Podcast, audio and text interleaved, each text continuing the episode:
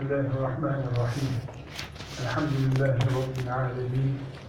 Ve sallallahu ve sellem ala seyyidina Muhammedin ve ala alihi ve sahbihi ecma'in. Dünya dönerken bizim içinde olduğumuz bu dünya dönerken başımızın dönmemesi gerekiyor. Aksi takdirde dünyanın dönmesi bizim sonumuz olur. İlk defa bir araca giden, otobüse binip büyük şehire giden yaşlıları o otobüsün tutması gibi dünya bizi tutmamalıdır. Dünya Müslümanı tutarsa son umut olan Müslüman da baş dönmesi, kusma, mide bulanması gibi sıkıntılar yaşarsa bu dünyada hayat anlamsız hale gelir. Bu nedenle Müslümanın dünyanın dönüşüne karşı yani dünyadaki olayların seyrine karşı önceden hazırlıklı yaşama emredilmiş insandır. Bin kere tesbih gibi tekrar etsek, her sabah her akşam tekrar etsek yeridir. Nedir o tekrar edilmesi gereken şey? Dünya cennet değildir. Cennet olamaz. Olmayacaktır. Cennete gidilen yerdir dünya. Bunun için Müslümanlar olarak bugün başımızın dönmesine, midemizin bulanmasına neden olan dünyanın dönüşünün gerçeğini anlamamız lazım. Bu gerçek şeytanın Adem aleyhisselamla babamızla başlattığı bu başımızı döndürecek, midemizi bulandıracak olaylar listesidir. Bu listede bizim nefsimizle mücadelemizin şekil aldığı boyut da vardır. Şeytanın kendisine adamları olmak payesi verdiği Allah'a düşman olmuşların ve böylece Allah'a düşman oldukları için esasen insanlığın düşmanı olan kafirlerin başımızın dönmesini, midemizin bulanmasını sağlayacak planları, projeleridir. Ne olursa olsun Müslüman olarak biz dünyayı cennet olarak görmüyoruz, cennete gidilecek yer olarak görüyoruz. Bunun içinde başımıza bin musibet gelse de Rabbimize sığınır, teselli buluruz. Değil midemizin bulanması, kalbimizi yerinden söküp alsalar, Allah'tan vazgeçmeyiz. Şeriatından vazgeçmeyiz. İmanımızdan taviz vermeyiz. Kardeşlerim başımızı döndüren ve böylece bizim çöküp kalma nedenimiz olan olaylardan birisi şeytanın ve şeytanın adamlarının kavramlarımızı çürütmeleri veya yanlış kullanmalarıdır. Bir kavram orijinal anlamı dışında şeytan tarafından, kafirler tarafından yeniden şekillendirilip bizim içimize sızdırıldığında uzun vadede de olsa mide bulanması yaşarız. Baş dönmesi yaşarız.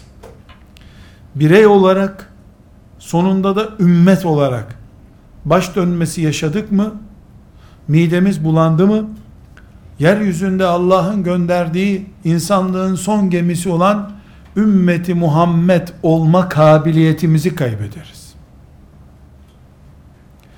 Bir örnek üzerinden gidip sonra konumuza geçebiliriz.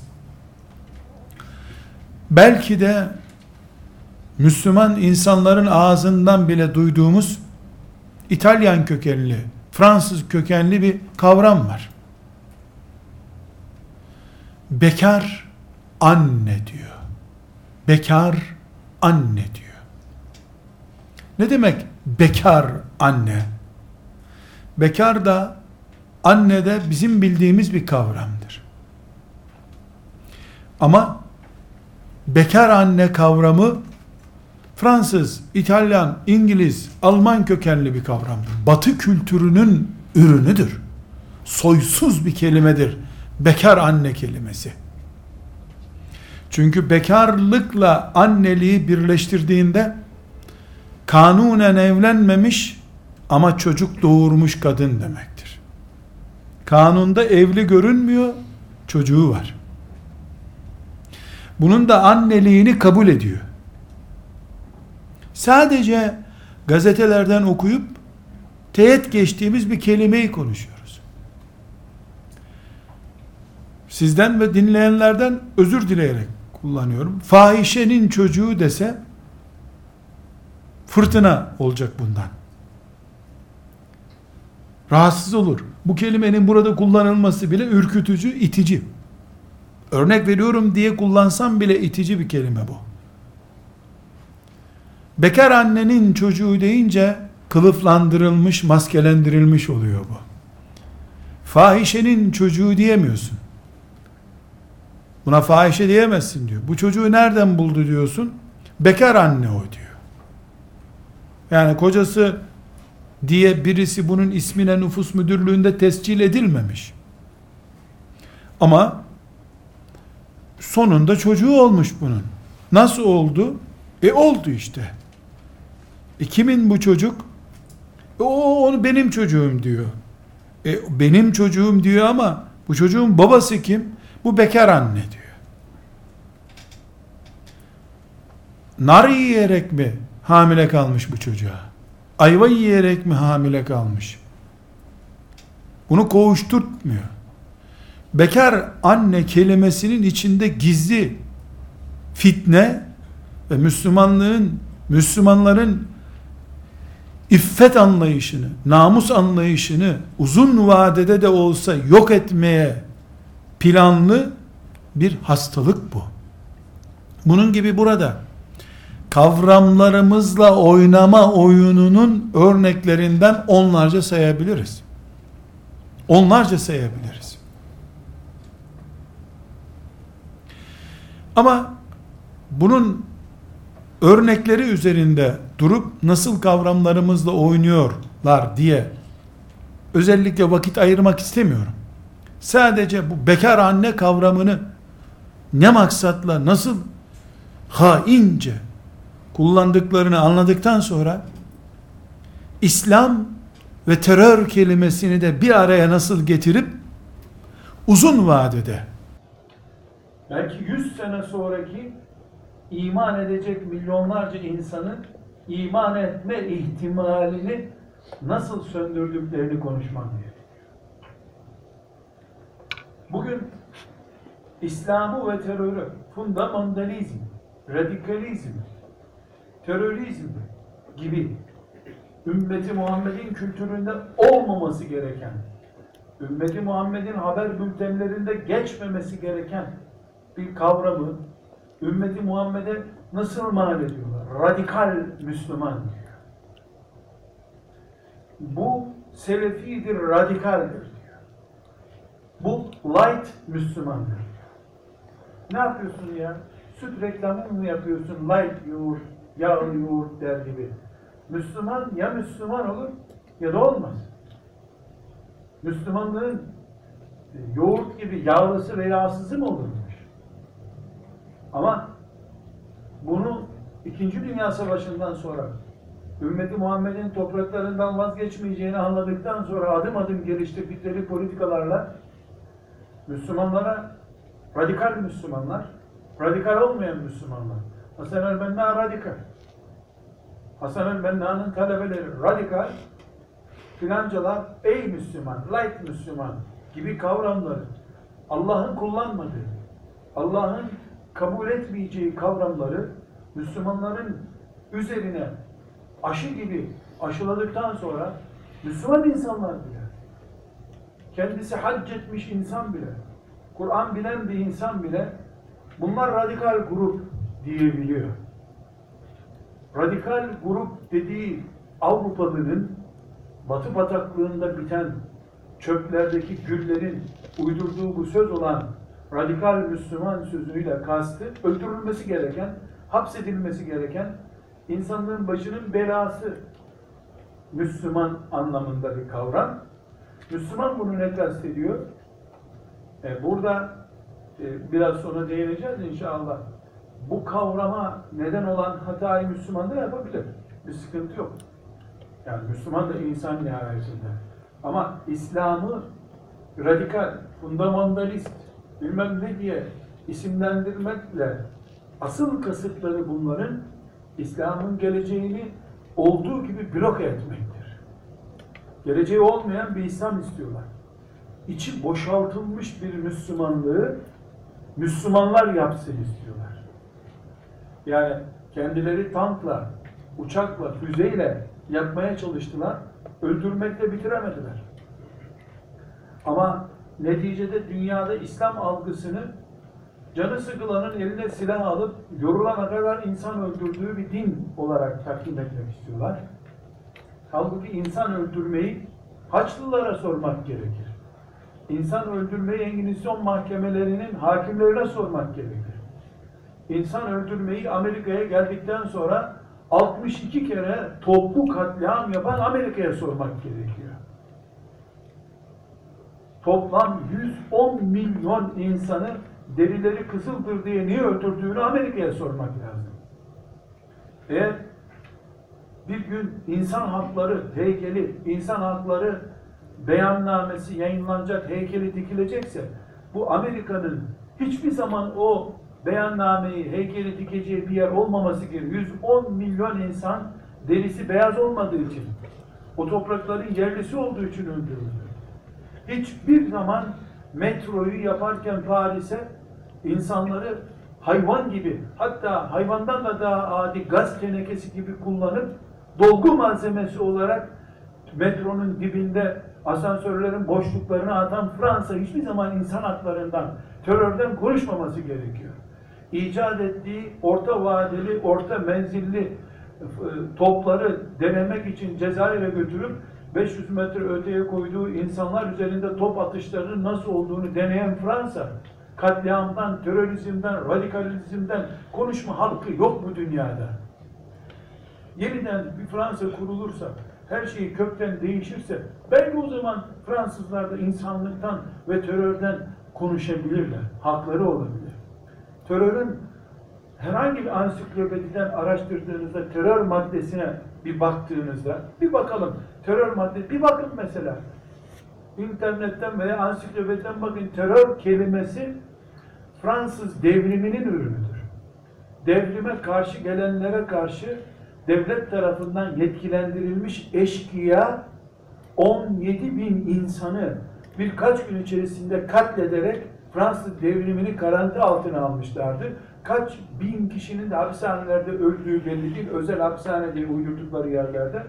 Bu dünyanın terörle buluşması Fransız devrimi sayesindedir. Fransız devrimi insanlığın demokrasiye, hakka hukuka geçişi gibi kabul ediliyor ama ee, bir dakika inkar edilemez gerçekler de var bu dünyada. Napolyon'unki hadi siyasi zulümdü. Hitler hadi dünyanın başının ortak belasıydı. Dünyanın terörle buluştuğu bu kavramın bilimselleştirildiği ilk tarih, ilk olay Fransız devrimidir. Amerika'nın Japonya'da yaptığı terördür. Kamboçya'da olan biteni insanlık ne zaman unuttu? Hadi Irak'ta nükleer silah var numarasıyla bunu yaptılar. İnsanlık katillerinden hayatı öğrenmeye mahkum edilmek isteniyor. İnsanlığın, insanın değil, insanlığın katilleri İslam'ı terörle buluşturuyorlar ve bu da Müslümanların ağzında bile sakız olabiliyorsa o zaman bizim oturup ciddi ciddi tefekkür etmemiz gerekiyor. Kardeşlerim, İslam ve terör birleşebilecek şu kainatta bir araya gelebilecek son iki kelimedir. İnsanlığın ihyası için gelmiş bir dindir bu. Bir insan öldürmeyi فَكَأَنَّمَا قَتَلَ النَّاسَ جَمِيعًا Bir insan öldüren bütün insanları öldürmüş gibidir diyen Kur'an'a iman edenlere terörist, fundamentalist, radikal, katil denebilir mi? Söylenen sözlerin de şöyle biraz anlamı içini doldurması lazım. Ama benim kafirlerin bu propagandayı yapmalarına karşı bir itirazım yok. Bu bir din savaşıdır. Bu bir coğrafya savaşıdır. Bu insanlarla insanlığını kaybetmişlerin savaşıdır. Elbette adamlar bombayla öldüremediklerini şuur olarak, idrak olarak öldürüp faniliklerine fanilik katmak isteyeceklerdir. Bunda bir sıkıntı görmüyorum. Yani katilliği tescil edilmiş Fransa'daki, Paris'teki metroyu Cezayirli, Faslı kölelere yaptırmış insanların katliamdan söz etmeleri, fundamentalizmi kendilerinden başka bir şeye mal etmeleri kadar gülünç bir şey olmaz bu dünyada ama haklarıdır. Savaş yapılıyor. Savaş yapılıyor. Elbette biz gururla 150 bin Cezayirli kullandığımız Paris metrosunu zevkle kullanıyoruz şimdi diyecek halde de yok herhalde. Bir propaganda savaşı da yapılıyor. Bunu normal kabul ediyorum. Ama onların bu alet, propaganda aletine alet olmakta sakınca görmeyen, hatta bunu e, bir tür e, farz olan e, bir tür ortak noktamız gibi, insanlığımız gibi veyahut da diyalogumuz gibi konularla bize teselli ederek bizi ikna etmeye çalışan Müslümanlara şiddetli tepkim var. Müslüman olduğunu söyleyenlere tepkim var. Allah'ın düşmanı, insanlığın düşmanı ama biz onun saldırılarını e, bir tür insanlığın ortak noktaları olarak görüyoruz. İse ortada bu bahsettiğim sıkıntı var. Kardeşlerim, İslam terörü, Müslüman terörizmi, terörist Müslüman gibi kavramlar neticede vatansız İslam, vatandaşsız İslam oluşturma projesidir. Neden vatansız İslam, vatandaşsız Müslüman diyorum? Çünkü Avrupa'da da olsan, e, Suriye sokaklarında da olsan, İstanbul caddelerinde de dolaşsan, eğer onların uygun bulmadıkları hayat tarzını yaşıyorsan, sakalın uzunsa e, ve başında da sarığın varsa, pantolonun da onların giydiği kot pantolon değilse, sen hele tam anlamıyla fundamentalistsin o zaman. Fundamentalist. Bir de şuna bak otobüse de sağ ayağıyla biniyor. Bu ne kadar hızlı eğitilmiş, beyni yıkanmış radikal Müslüman. Tuvalete de sol ayakla giriyor. Katliam nedeni bu. Tamam tutuklanabilir. En azından 5-10 kişi öldürmüştür bu. Tuvalete bile sol ayakla girecek kadar radikal Müslüman. Tavizsiz Müslüman. Çünkü kendileri dinlerini yüzlerce kere pazara çıkarıp da ellerinden alınmış bir Tevrat, ellerinden alınmış bir İncil'in dindarları haline geldikleri için taviz vermek dindarlık onların gözünde. Ben taviz vermem Allah'tan aldığım gibi bu dini yaşarım diyene isim takıyor. Fundamentalist diyor, radikal diyor, terörist diyor. Bir de cihattan konuşuyorsun. Cihattan da konuştuğunu zaten tutuklanma nedeni gerçekleşmiş oldu senin. Bunun için bunu belki 10 senede, belki 20 senede, belki 50 senede yapamayacaklar. Yetmeyecek buna. Bir nesli ikna etme yetmeyecek. Ama 100 sene sonrasının bugün çekirdeğiyiz biz. Dolayısıyla bugün anlayamadığımız düşman hileleri, verdiğimiz tavizler 100 sene sonra La ilahe illallah Muhammed Resulullah diyecek İslam adaylarının yıkanmış beyinlerinden dolayı bunu diyememeleri riski var bu işte. Bu sebeple İstanbul caddelerinde dolaşırken hatta ve hatta Cidde'de umre yapmak için Mekke'ye giderken havaalanından indiğin yerde ya o ihramı burada giymesek de yani işte dikkat çekmesek ya bu köy kıyafetleriyle, banyo kıyafetiyle nereye gidiyor demesek de dininden İbrahim Aleyhisselam'ın şeriatından utanır bir Müslüman oluştururlarsa bu vatansız İslam oluşturma. Müslümana rahatlıkla nüfus kağıdını gösterir. İşte İslam, işte alnım benim, işte şerefim benim diyemeyeceği hale getirme, bastırma, ezme, suçlu kompleksiyle Müslümanı dünyada hiçbir yerde dolaşamaz hale getirme projesidir bu. Neticede kendi toprağında Mekke'de bile, Medine'de bile, havaalanında dahi, ciddi havaalanında dahi şeriatını iftiharla yaşayamayan, gizli saklı yaşamak zorunda kalan bir nesil oluşturmak istiyorlar.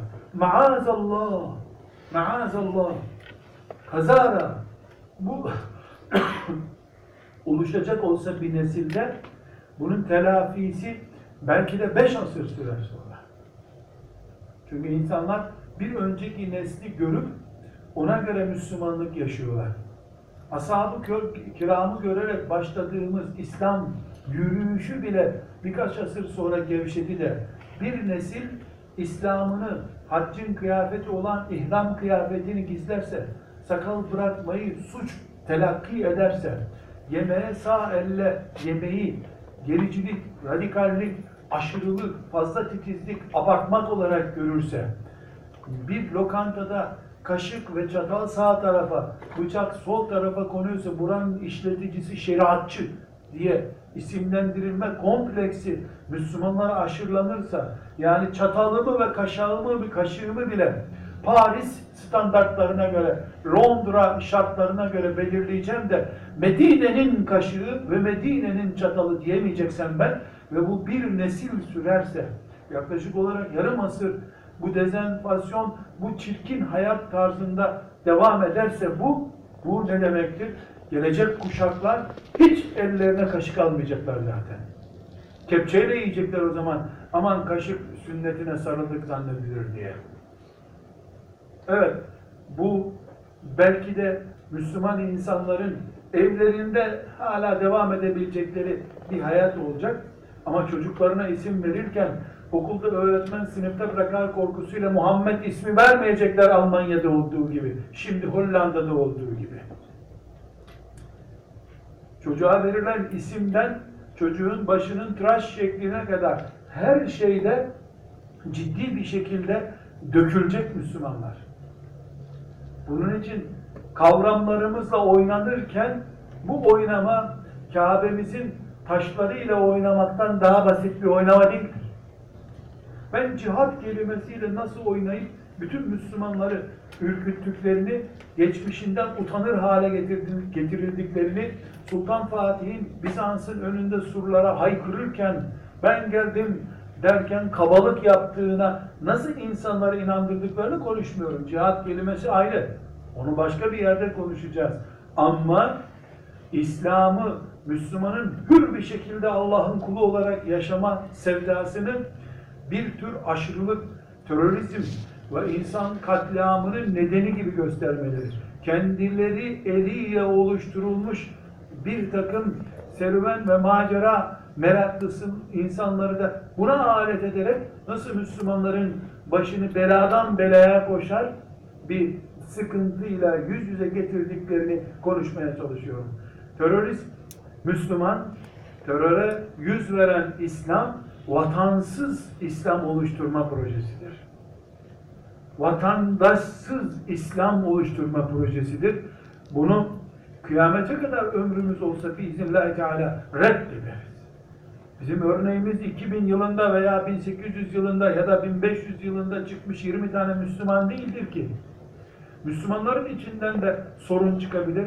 Elmanın kurtlusu olduğu gibi Müslümanların içinde de kurt olur, zındığı olur, münafığı olur, akılsızı olur, haşhaşisi olur, sapığı olur, her türlüsü olur. Müslümanların içinde de toplumun adı İslam toplumudur, insan toplumudur ama.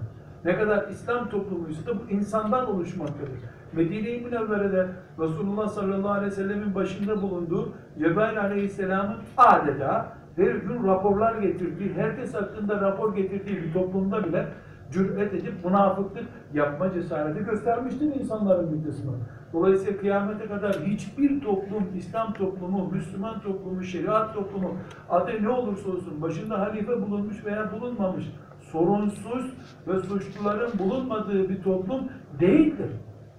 İslam toplumu da insan toplumudur nihayetinde. İslam toplumu içinde suçluların, katiller dahil bulunmasının imkansızlığından konuşmuyoruz. Bunun İslam'a mal edilişinin bir cinayet olduğundan konuşuyoruz. Bunun İslam'a mal edilişi büyük bir cinayettir. Elimizle, bizim elimizle İslam'ın lekelenmesi de bizim için ölümdür. Birilerinin İslam'ımızı lekelemeye çalışmalarına karşı İslam'ımızı koruyamamamız da bizim için bir ölüm çeşididir. Çünkü İslam bizim elimizde emanettir. O emanet sayesinde cennete gireceğiz. Biz nesil olarak öldük gittik, İslam ve kan kelimeleri birleştirildi dünyada. Bugün Avrupa'da veya dünyanın başka yerlerinde son 20 senenin medya bombardımanı yüzünden İslam'la insanların arasındaki mesafenin ne kadar uzakla, uzak olduğunu hesaplamak bile mümkün değildir. Yani bundan 20 sene önce İslam ve insanlık hangi mesafede duruyorlardı? Mesela Hong Kong'undan, Kuzey Kutbu'ndan, Güney Afrika'sına kadar, Amerika'sından Çin'ine kadar binlerce dinin bulunduğu bu dünyada insanlığın toplam olarak e, İslam'a yanaşma ihtimali. Mesela 1990 yılında ne kadardı? Şimdi bunun bir imkanı yok yani. Oturup hesaplayamayız. Mesela ne yapıyor e, bilgisayar? E, trafikte tra- trafiği soruyorsun. İstanbul trafiği nedir? Yüzde 45 tıkalı trafik diyor. Yani yüzde 45 demek yolların yüzde 55 açık demek değil. İstanbul'da 5000 kilometre yol varsa toplam olarak bunun yüzde 45 oranında tıkalılığı söz konusu. Bir saat sonra bakıyorsun yüzde 15'e düşmüş oluyor. Saat 10'da yüzde 15'e düştü diyor. Şimdi İslam'la insanlığın kesişeceği bir nokta vardı. Efendimiz sallallahu aleyhi ve sellem son insan kıldan yapılmış çadırın sakinleri yani Eskimoğullara varıncaya kadar İslam her eve gidecek buyurmuştu. Aleyhissalatü vesselam Efendimiz.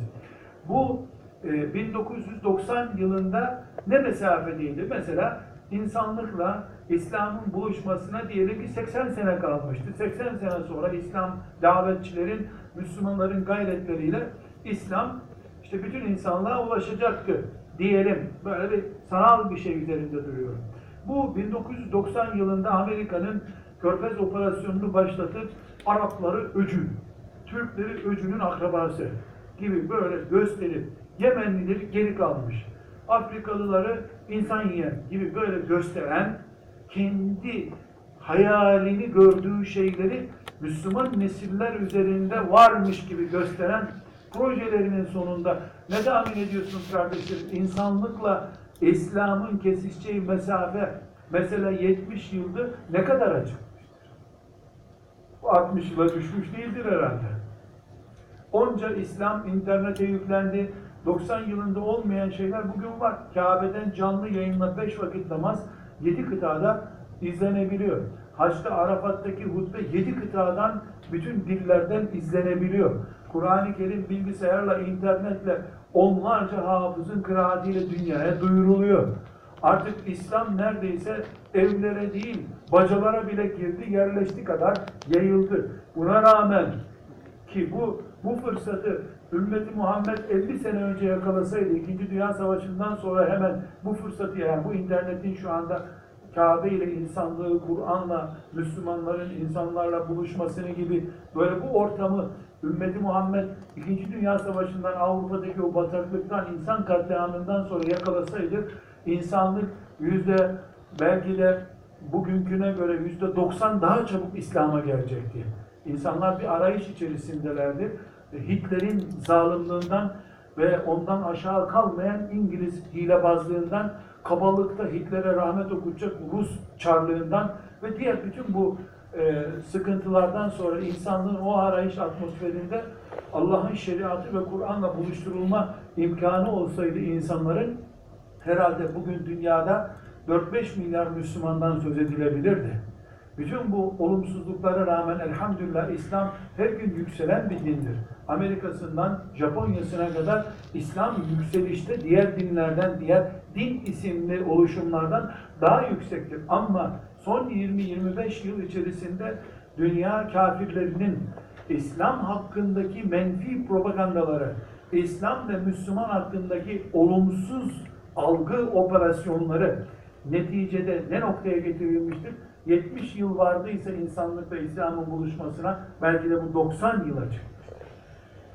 En azından en azından Müslümanların yüreklerindeki umudun e, varlık oranı yarılara düşmüştür belki.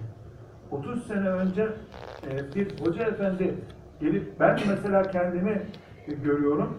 Biz meşhur hoca efendilerin e, üzerimizdeki vaazlarını, nasihatlerini dinliyorum. Yani o konuşma çabuk bitse de ayakkabılarımızı bulup fetih için Amerika'ya falan gitsek diye düşünürdük. Ne kadar safmışmışız mı diyeyim, ne kadar onlar mahirmiş mi diyeyim ya da beyinlerimiz elhamdülillah ne kadar etkilenmemiş bir zamanda yaşamışız biz demek ki. Yani olur bir iş. Ben 55 yaşındayım. 50, 51 senedir de İstanbul'dayım. Kendimi bildim bileli çocukluk günlerimden kurtulduğumdan beri Ayasofya'nın bulunduğu bir şehirde yaşıyorum. Belki 500 defa da Ayasofya'nın yanından geçmişimdir. Ama Ayasofya'da namaz kılmadım. Kılmadım, kılmayacağım da inşallah. Kılmayacağım. Fetih gününü bekliyorum. Fetih gününü bekliyorum. Niye fetih gününü bekliyorum? Bu heyecanla bekliyorum. Yani bu fetih gerçekleşecek. Ondan önce ben niye kiliseleştirilmiş, müzeleştirilmiş bir camide niye namaz kılayım diye düşünüyorum. Bu çok önemli. Ben o zaman öyle inandım. Bu inancımla ölmek istiyorum. Müze olarak da ziyaret etmedim. Kapısından da içeri hiç bakmadım. Hatta inşallah Cuma gününe rastlar açılışı da Cuma günü ilk Cuma'yı orada kılarım diye de bir heyecan taşıyorum hala. Ama şimdi bu 25 yıldan beri en azından e, üzerimize yağmur gibi yağdırdıkları, sel gibi ayaklarımızın altından geçen bu menfi, olumsuz İslam hakkındaki ve Müslümanı toplumun dışına sadece tüketen, sadece Avrupa'dan gelen eşyayı kullanan, Çin'den de taklidini alıp kullanmak zorunda olan çoğu fakir fukara çünkü e, nesil anlayışını üzerimize aşıladıktan sonra insanlara Ayasofya'yı konuşunca Sultanahmet'i doldurdun mu diyor. Bu camiler dolmak için değil ki, Hristiyanlığın belini bükmek içindir. Melekler orayı yeteri kadar dolduruyor zaten. Eğer mesele dolum meselesi olsaydı, Ayasofya'nın 50 metresi ötesinde hilafet döneminde Sultanahmet mi yapılırdı? Mesele dolmak, boşalmak meselesi değil, prestij meselesidir bu. İslam'ın izzetidir Ayasofya. Ama bunu ben 12 yaşında, 13 yaşında e, katıldığım mitinglerde anladım. Böyle inandım. Bana anlatanlar da peygamber değildi. Ben bunu böyle inandım çünkü beynim kirlenmemişti henüz. Ama yeni nesiller İslam'ın geleceği Ayasofya'sını yeniden ümmeti Muhammed'in Fatih mantıklı insanları tarafından yeniden Ayasofya'ya sahipleneceğini izah etmenin bile mümkün olmadığı bir ortama geldik kardeşler. Çünkü İslam o kadar sıkıştırılmak isteniyor ki, o kadar kötüleniyor ki, yani İslam'ı kötüleye kötüleye Müslüman bile İslam'ından acaba ha, şey demeye başlamıştır. Bunun en bariz örneği kardeşlerim, İslam ve terörizm, İslam ve insanlık suçu gibi kelimeleri insanlıkları şüpheli kimseler kullana kullana bugün gelinen noktada ümmeti Muhammed'in medreselerinde ders okuyor. Şuradaki cemiyetin, buradaki cami derneğinin burslarıyla kimlik sahibi olmuş neticede mikrofon karşısına, kamera karşısına geçmiş insanlar ümmeti Muhammed'in 1400 yıllık şerefli geçmişini karşılarına alıp yahu bunlar cariyelerle rezil bir şekilde hayat yaşadılar. Yok böyle bir şey cariye kuralını kaldırdım diyor. Yani niye kaldırıyorsun? Sana ne zararı var? Cariyenin çocuğu musun sen? Geç, ananın şerefini korumaya çalışıyorsun. Niye kaldırıyorsun? Ne oldu? Sonra şimdi cariye var mı ortada? Yani kaldırma ihtiyacı neden hissettin sen? Onun yerine Haçlılar Kudüs'e gidene kadar kaç milyon insanı öldürüp köpeklerine yem yaptılar. Bunu bir konuşsana. Köpekleri aç kalmasın diye insan öldürdüklerini konuşsana sen. Yani Avrupa'nın kabahatleri bitti de varmış gibi Müslüman kabahati, İslam'ın kabahatini mi konuşuyoruz? Bu nedir biliyor musunuz?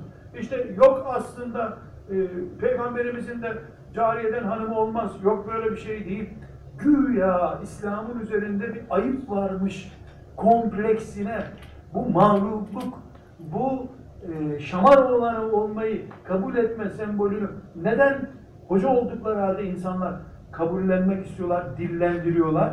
Bu bahsettiğim operasyonların etkisinden dolayı. Yani şunun şurasında aleni bir şekilde 20 senedir İslam'a bütün ne kadar kötü ve gelecekte silinmesi zor kavram varsa hepsi İslam'a mal ediliyor. Ve Müslümanların içinde bile Müslümanların önderi olma kabiliyeti ve imtihanıyla karşılaşmış insanlarda bile geçmişimizde temizlenmesi gereken yanlışlıklar olarak Kur'an'daki ayetler dahil de hepsi Müslümanların gözüne baka baka Müslüman ağızlar, Müslüman olduğunu umduğumuz ağızlar tarafından dile getirilmektedir. Bu nedenle bugün biz burada bu kavramlarla oynanmasını oyunların oyunu olarak görüyoruz. Bu oyun içinde bir oyun. Asıl oyun İslam'ı nefislerden, ruhlardan uzaklaştırmak, işte çok vahşi bir gelenek, görenek haline getirmektir. Bu vahşet gide, gide, gide, gide Efendimiz sallallahu aleyhi ve sellemin toplumuna kadar gidiyor. Medine, Yesrib toplumunda bile bir vahşetten söz edilebiliyor.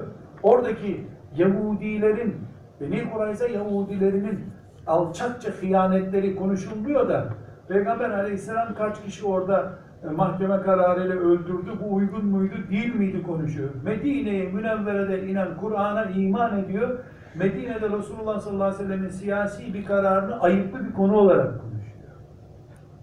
Niye? Çünkü bir kere biz ayıplıyız. Biz, biz ayıplıyız, göçebeyiz biz. Yerli, medeni bunlar. Biz göçebeyiz. Hissiyatına kapılmış. Müslüman kendini bir kere göçebe, kafirleri de şehirli olarak görünce sıkıntı burada, sıkıntı burada başlıyor zaten.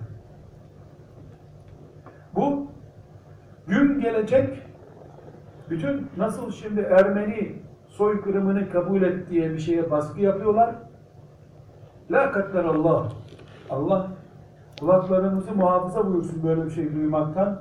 Sultan Mehmet'in, Fatih demeyecekler tabi. Sultan Mehmet'in Konstantiniye'yi ele geçirişi için özür dileyin, tazminat ödeyin diyeceklerdir.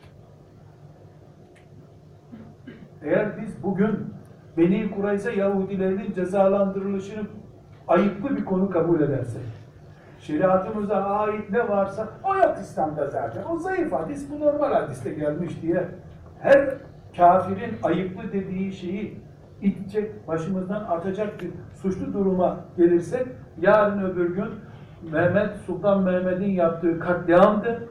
Her ne kadar eee, şu kadar insana hürriyet tanıttıysa da bu bu yaptığı yanlıştı. Özür dileyin Yunanistan'dan ve İstanbul'u teslim edin kampanyaları başlatacaklar. Hiç kimse bu hayal demesin. Kurtuba'da yaptıkları şeydir. Kurtuba da bir İstanbul'du. Endülüs'te bunun daha vahimini yaptılar.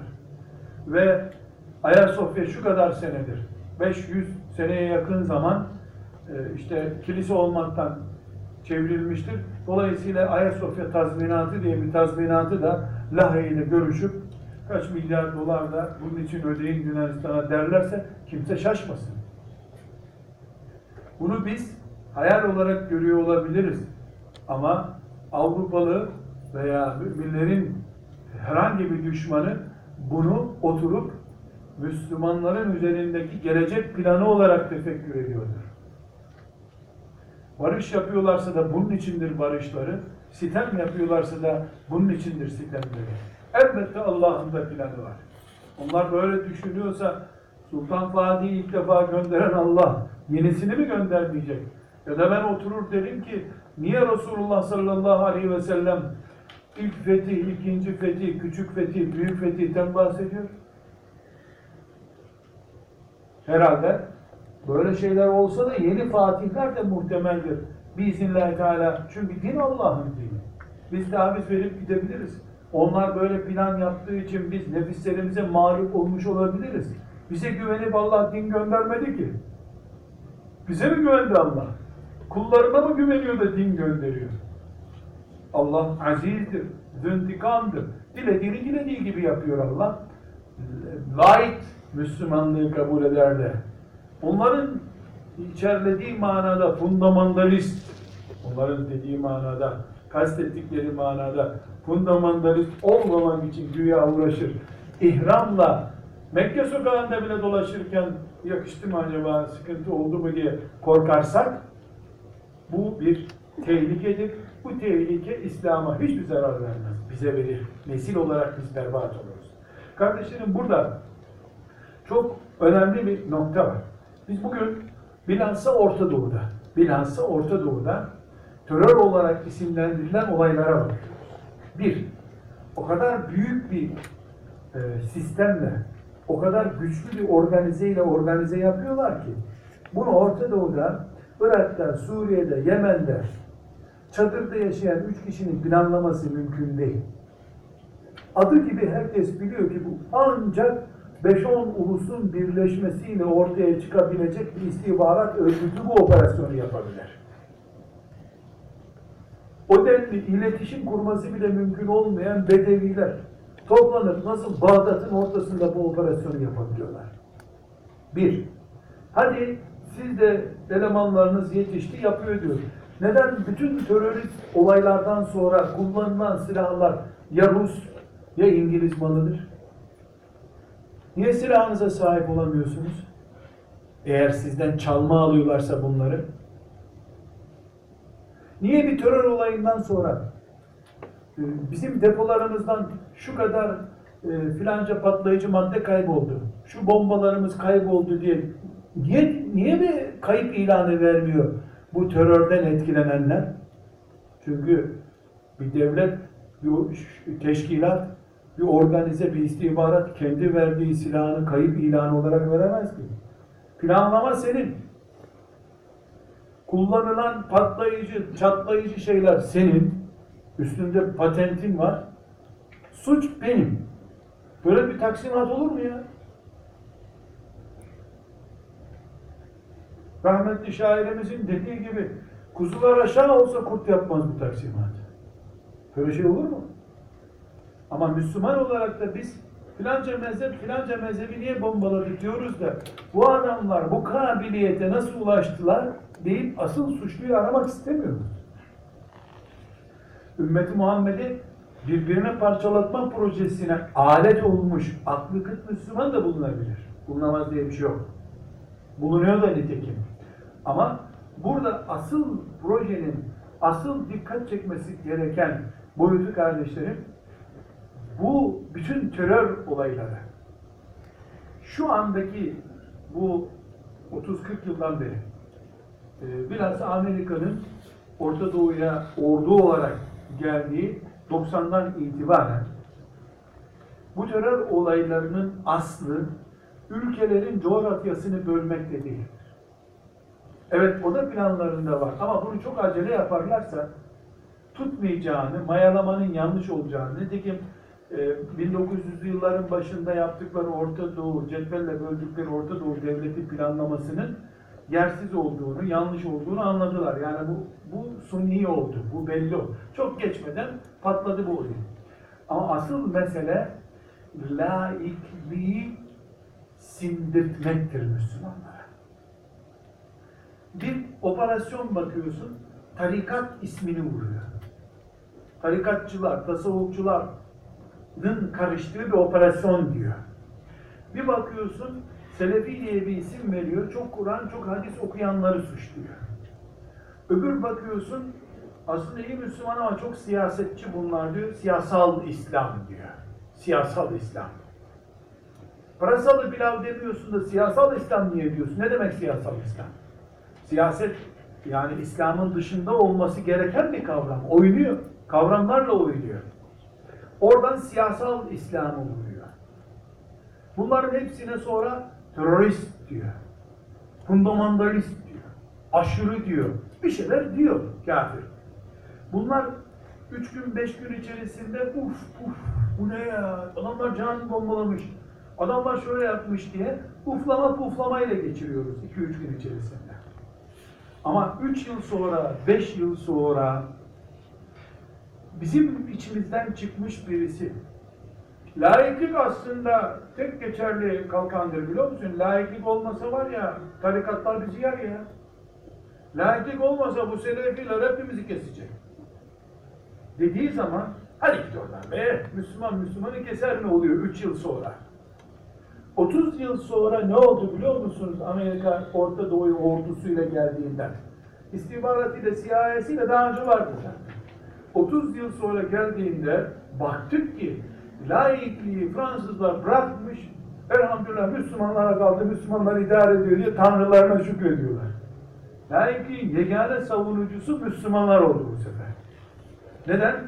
Çünkü laiklik olursa ancak tarikatlarla, selefilerle, hanefilerle, şafilerle kavga etmeden yaşayabiliriz'e inandırttılar sonunda.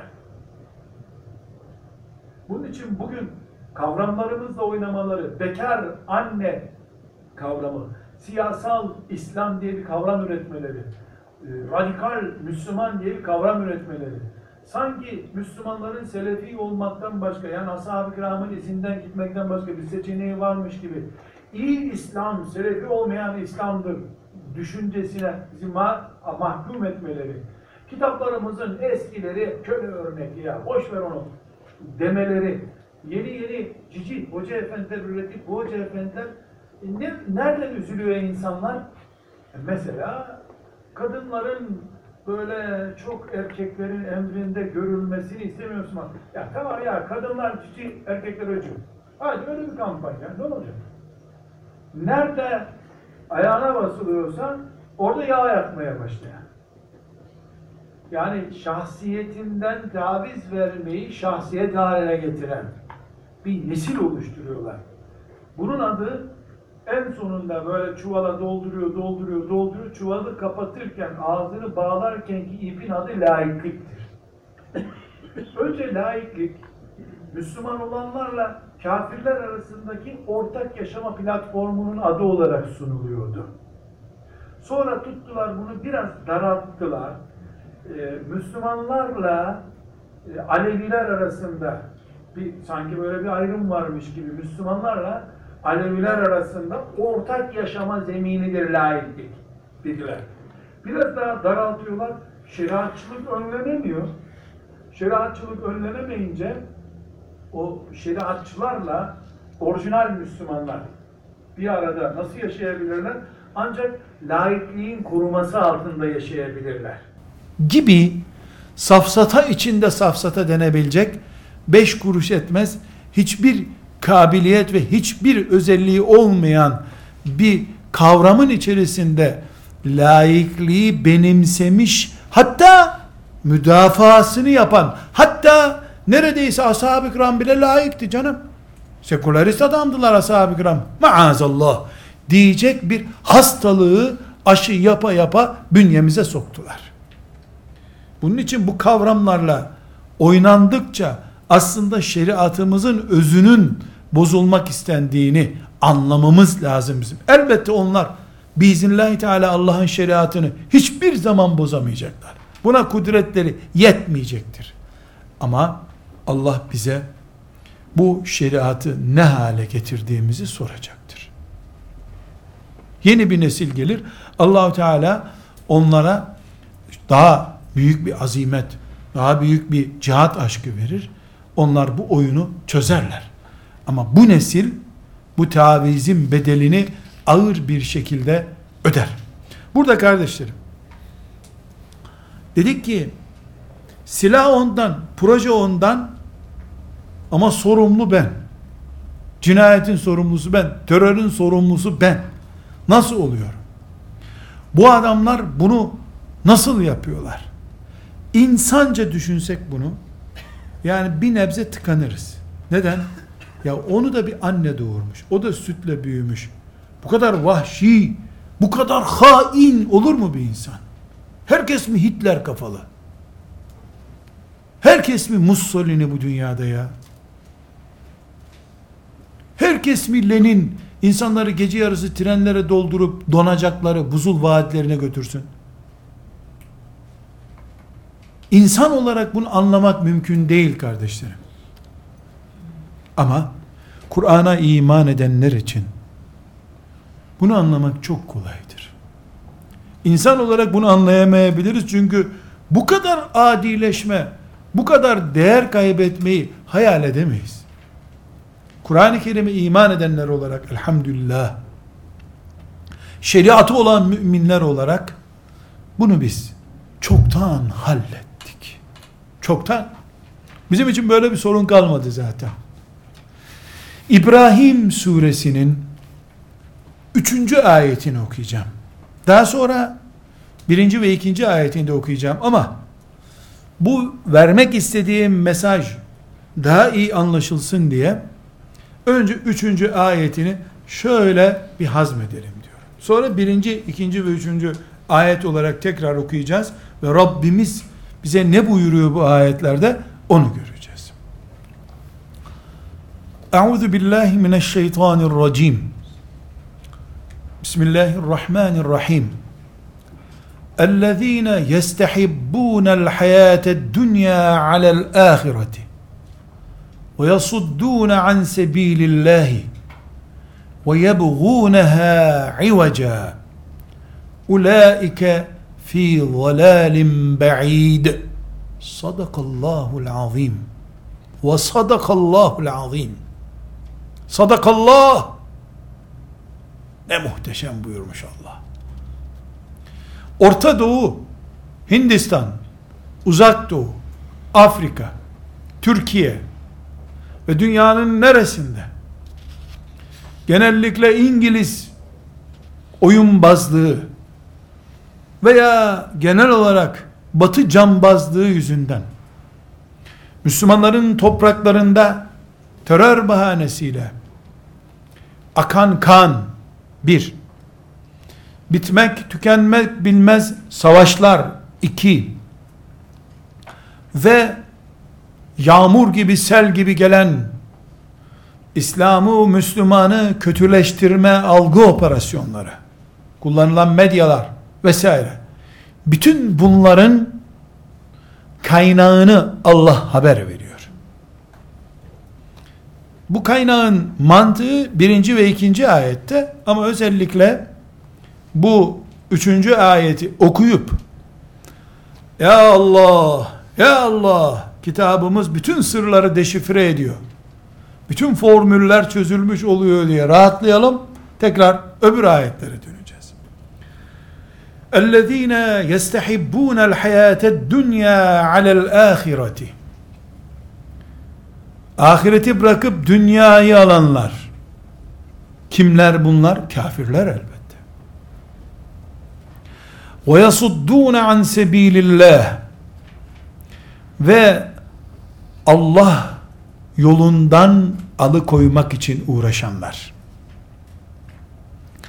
ve yebğûneha ivaca Allah'ın yolunu yani İslam'ı sorunlu hale getirmeye çalışanlar. Ulaike fi zalalim ba'id çok büyük bir sapıklık içindedir onlar. Aziz kardeşlerim, Kur'an'a iman eden mümin yürekli kardeşlerim, Kur'an haber bülteni değildir. Kur'an herhangi bir edebiyat kitabına benzer bir kitap değildir. Türkçe olsun, Arapça olsun fark etmez. Kur'an'ın lehçesi de mantığı da edebi yapısı da kendine mahsustur. Ey mümin kullar size üç şey sayıyorum bunlar çok önemlidir diye bir ayet yoktur Kur'an'da. Ayetin içinde kelimenin arkasında sıkışmış mesajlar vardır hep. Neden? Ders kitabı ile iman kitabı farklı olsun diye herhalde Allah böyle murad etmiştir.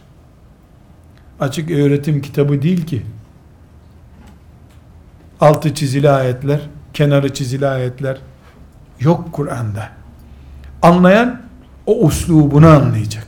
O yüzden diyoruz ki Türkçeleştirildiğinde, mealleştirildiğinde Çok şey anlaşılır Kur'an'dan ama kendisi anlaşılmaz. Çünkü o uslup Türkçeleştirilmez, Latinize edilemez. Edildiği an Kur'an'ın mucizeliği gider. Ama mesajını verir. Mesajını nasıl verir? İçeriğini çözemeden aldığın ilaç gibi verir. İlacı alırsın, iyi olursun büyük oranda. İçeriğini anlamazsın. İçeriğini anlayansa ilacı çok daha iyi anlar. Çok daha iyi hazmeder. Daha çabuk şifa bulur. اَلَّذ۪ينَ يَسْتَحِبُّونَ الْحَيَاةَ الدُّنْيَا عَلَى الْآخِرَةِ Bir, وَيَصُدُّونَ عَنْ سَب۪يلِ اللّٰهِ İki, وَيَبْغُونَهَا عِوَجًا Üç, اُولَٰئِكَ ف۪ي ضَلَالٍ بَعِيدٍ Derin bir sapıklık içinde olmak. Dört, İbrahim suresinin Sure-i Celilesinin, Kerimesinin üçüncü ayetinde bu dört mesaj vardır.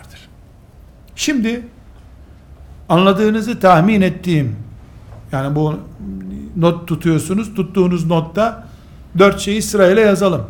Dünya hayatını ahirete tercih edenler. Yani ahireti bırakıp dünyaya alanlar. Allah'ın yolunu tıkatmak isteyenler. Allah'ın yolunu yani İslam'ı sorunlu hale getirmek isteyenler. Onlar derin bir sapıklık içindedirler.